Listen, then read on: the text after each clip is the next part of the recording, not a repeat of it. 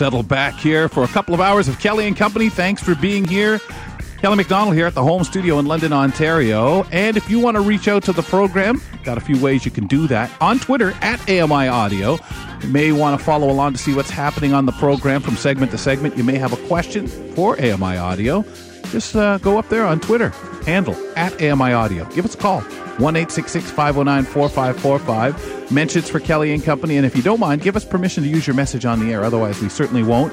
If you just want to ask a question, maybe want to relay something to us to put out over the air, or just for us to know some background, especially since we're always full of questions here. 1-866-509-4545 is the number. Feedback at AMI.ca. You may have a question about Accessible Media Inc., AMI Tele, AMI TV, or AMI Audio, feedback at AMI.ca.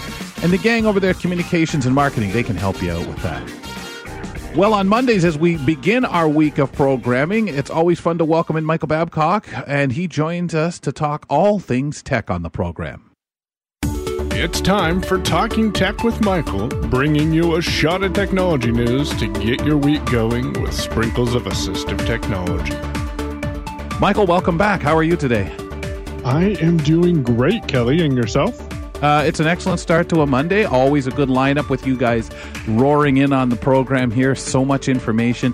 And you know what they say. This is one of those balanced shows with a lot of variety, and variety, best spice of life, right? Do you know how difficult it is for me not to take over the sports segment and share some NASCAR news that happened yesterday? So hopefully Brock will do it, because I realize that Brock is right after technology, and I am not a huge sports fan, but there was a blind individual, and she got to go ride with a NASCAR driver yesterday and then did an interview afterwards. Oh, wow. Yeah. I watched a good part of the race, but did not notice that. My goodness. So when you say rode along, did she just go for a ride beforehand and then talk about it after? So I did not watch the segment. She's an associate. I almost said a friend, but, you know, I got to use that word friend lightly. But she's an associate of mine. Her and I hang out in a couple of different environments, and they talked about it a lot yesterday. And I believe she went on a ride along. But the more important and exciting news is she has a documentary that's going to be released in a 4-part series on YouTube that I believe is produced by NASCAR. So just Google Colby Ride Along NASCAR. Kolby, and you should be able to find it from yesterday. Okay, pal. Thanks a lot. Very nice. Congratulations to her and the experience and the podcast. And really nice to see NASCAR getting so involved in so many different areas, supporting whether it's minorities out there, the environment, as well as persons with disabilities. So absolutely tremendous. And you see them now getting to be everywhere. Yes. A highly requested app is now on the Blindshell 2, the Classic 2 version. What is the app, first of all? Okay, so first of all, this app may or may not set off devices around you. I'll do my best to use short term, and that might give you a hint. So the A lady or man is available on your Blindshell Classic 2 as a application that you can install to the phone. So let me preface this with, you don't have to use it because it's there, but it is available on the device. And as of last Monday, people can use it in order to control their other smart home devices and listen to content. If something you are looking to listen to isn't available in the Internet Radio Database, it is now available, especially if you can use Alexa. Okay. I know from setting things up on my Sonos, sometimes there's the people got to use the app, and there may be something a little trickery with some of the assistants to do so. How hard is it to set this app up?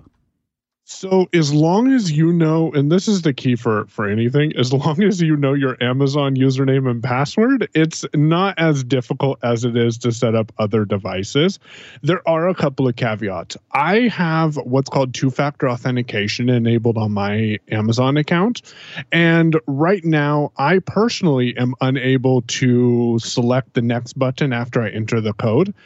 I have heard other people who have not had problems with that. So that's something to be aware of.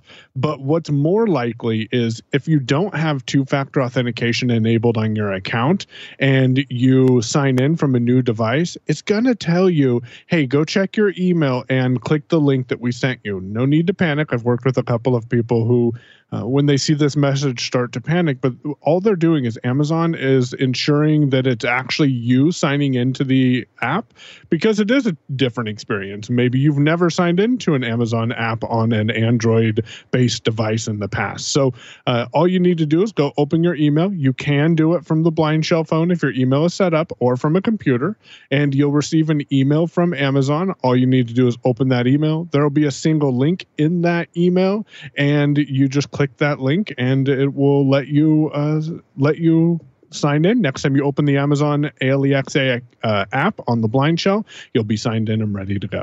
Okay, excellent. Good tips on that one. Anything else to be aware of when setting it up? Yeah, so you might believe that it should work hands-free. If, you know, you just pick up your phone, you should be able to say Alexa. That is not the case. You do need to open the Amazon A-Lady app in order to be able to open it or to use it. So once the app is opened itself, then you can just shout out into the air, "A person, what's the weather like?" or "A person, play AMI audio," and it will start working. But just be conscientious of the fact that it needs to be open. And then one other thing is, if you have multiple Amazon devices in your home, I have noticed that sometimes, and hopefully they'll get it worked out, sometimes focus is put on the word Alexa in the Blindshell Classic 2.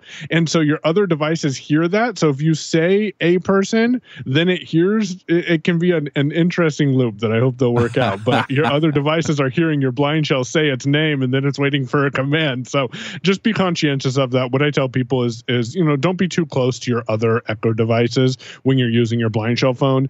And if you are, why are you using your Blindshell phone and not that other Echo device that's sitting right next to you? So good for out and about and to manage your accounts. Okay. Sounds awesome. That's amazing. Let's move over to Microsoft Edge, because there's some accessibility improvements. Now, what can users expect?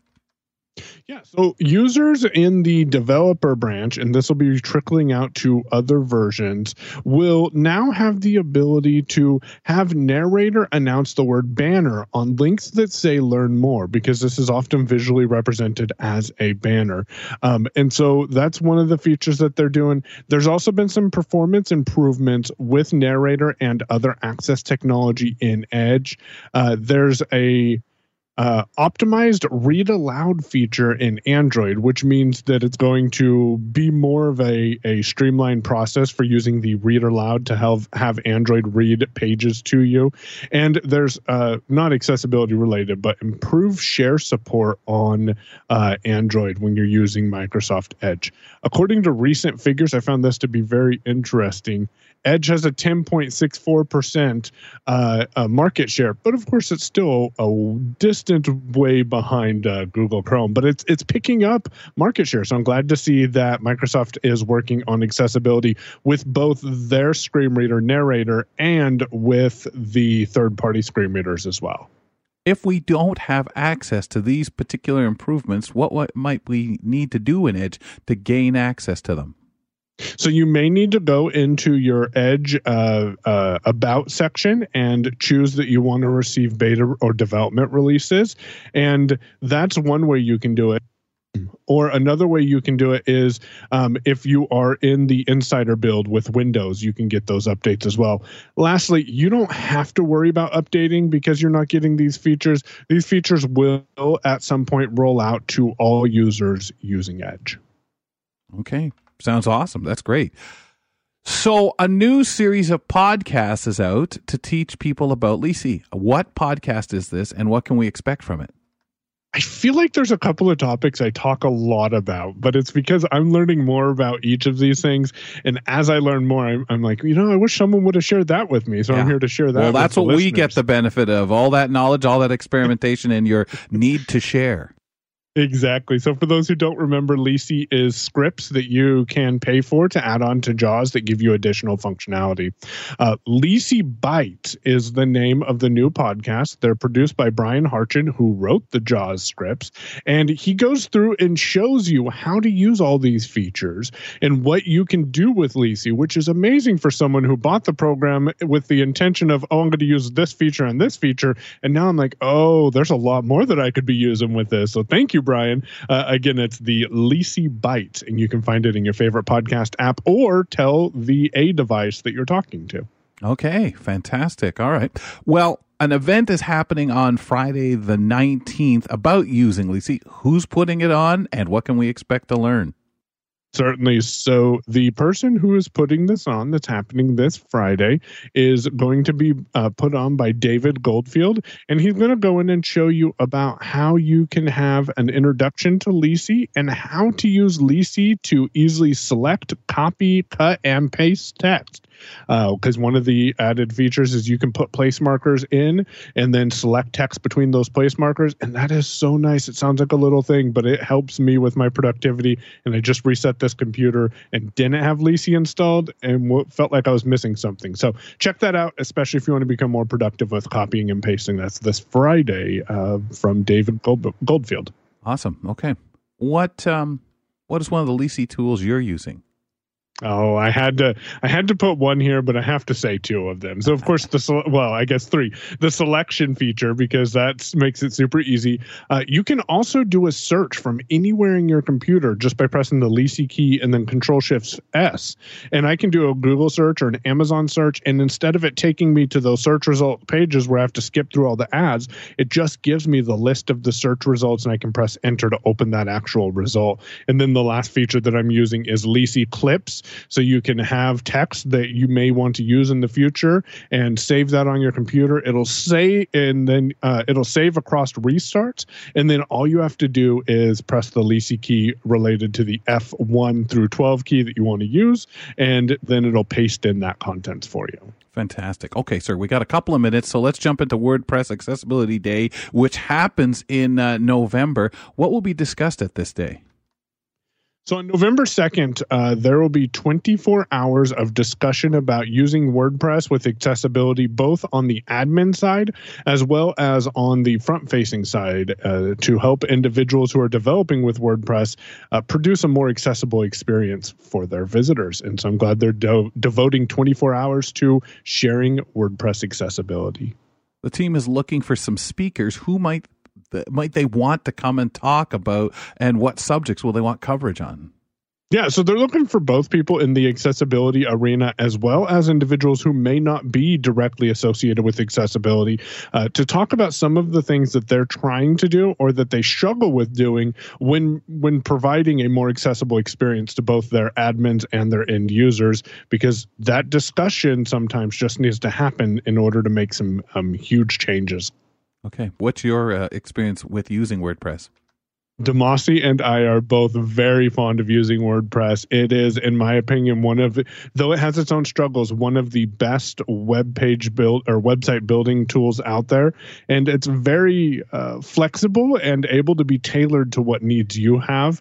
And of course, as I said, there are some accessibility challenges. If you're using a screen reader, I recommend disabling virtual viewer or browse mode for JAWS or NVDA users. And then just actually listen to the help text that's available, which is something I sometimes forget to do, and use your tab key instead of your arrow keys to navigate through the editor. But for the most part, very accessible, and it's what all the websites I work on is built on. Michael, awesome. Appreciate it. We'll talk to you next week. Likewise, Kelly, you have a beautiful rest of your show. Thank you, sir. Join us next Monday for a Tech Talk with Michael Babcock.